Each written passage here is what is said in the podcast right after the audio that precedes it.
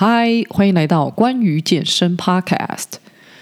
我相信大家之所以会点进这个标题，就是想要知道说，到底深蹲的时候，膝盖可不可以超过脚尖？那身为教练，当然可以跟大家回答说可以或不可以。不过呢，在正式哦，就是回答这个问题之前呢，我想先反问大家，就是有没有人想过，为什么我们做深蹲的时候，要很在意膝盖有没有超出脚尖这件事情？好像比较没有人会问说，诶，那个教练，我在深蹲的时候啊，我的腰的位置应该在哪里？可是很多人哦，深蹲到一定的重量，反而是腰先不舒服。呃，我自己的经验是很少看到说有人因为狂练习深蹲，然后他就真的把膝盖蹲到爆掉。那实际上啊，这个深蹲膝盖呢，不能够超过脚尖这个说法。是源自于过去哦，有一个研究啦，指出说，深蹲的时候，如果膝盖呢不超过脚尖，实际上是可以减少膝盖的压力，那进而呢降低膝盖受伤产生这个疼痛的风险。那我们做训练嘛，当然就不希望呃受伤或者是有疼痛，所以这个研究我们有这样的结论，其实你看起来是蛮合理的。我们光用想象的，应该就可以理解啊。如果我今天做蹲的动作的时候，我把膝盖一直往前推，那再加上我自己的体重，跟可能身上会呃额外的拿哑铃啊、背杠铃的这些重量，那确实它会增加这个膝关节的受力嘛。可是这样的结论呢、也让大家就是有一点矫枉过正，就是太过提倡膝盖不能够超过脚尖这件事情。那你太过提倡的结果，就会出现更奇怪的动作。比如说啊，有人为了不让这个膝盖超出脚尖，所以他就怎么样，把他的屁股拼命的往后推，结果他身上还背杠，那这个杠的重量就变成跑到腰上面，哎，很有可能呢，就造成这个腰的不舒服。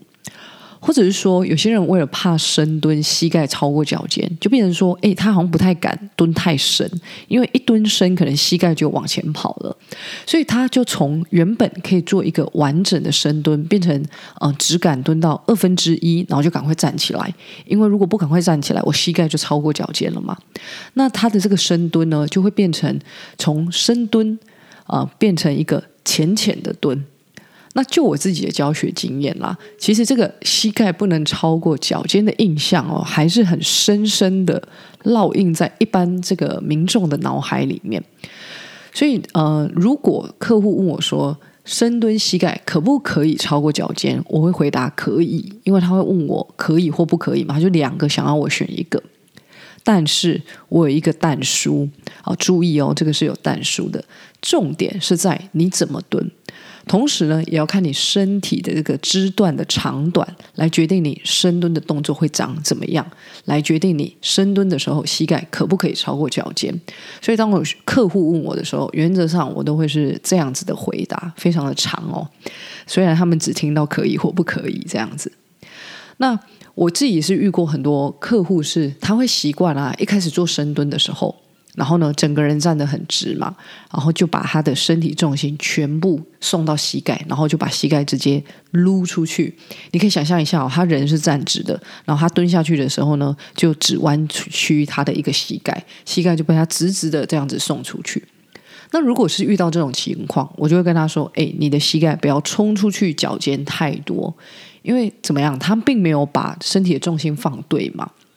那膝盖呢，就会去像我们刚才这一集开头一讲到那个研究一样，就变成会承受太多的压力。那这时候膝盖超过脚尖，对他来说就不会是一件好的事情。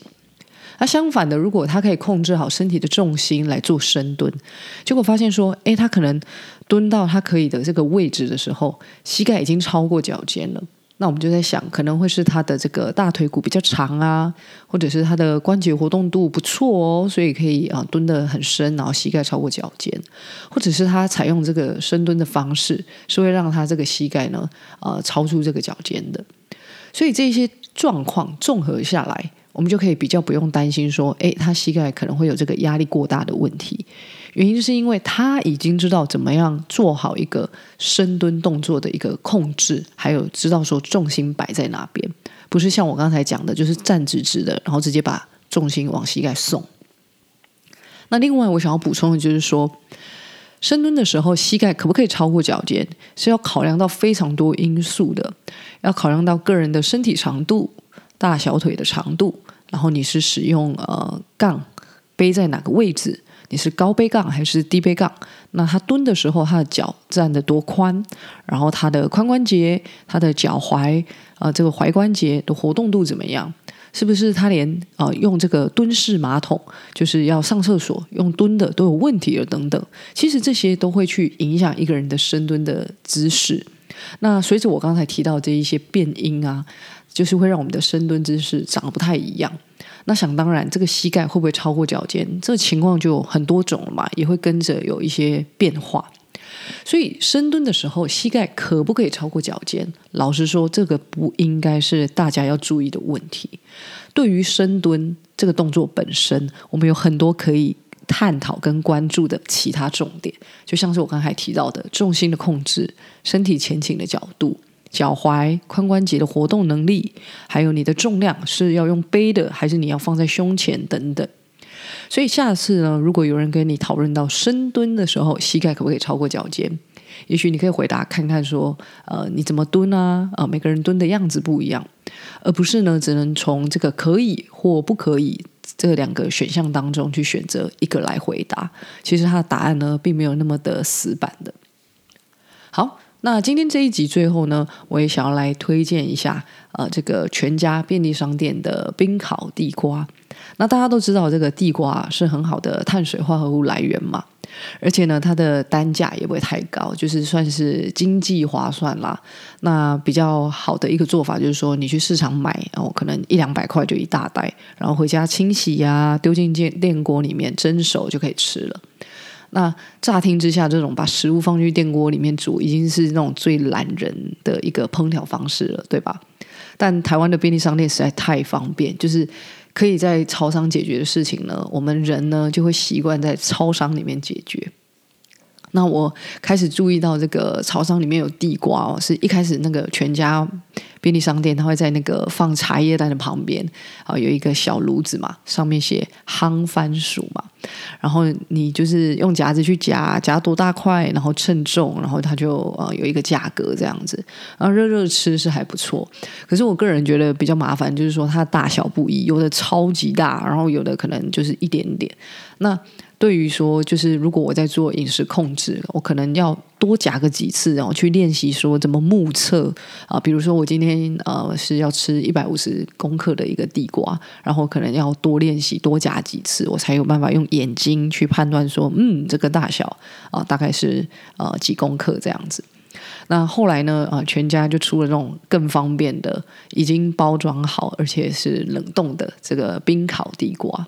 那我个人觉得是，呃，这个产品哦，本身是饮食控制者的一个福音啦，因为它每一包就已经标示，就是都是一百五十克。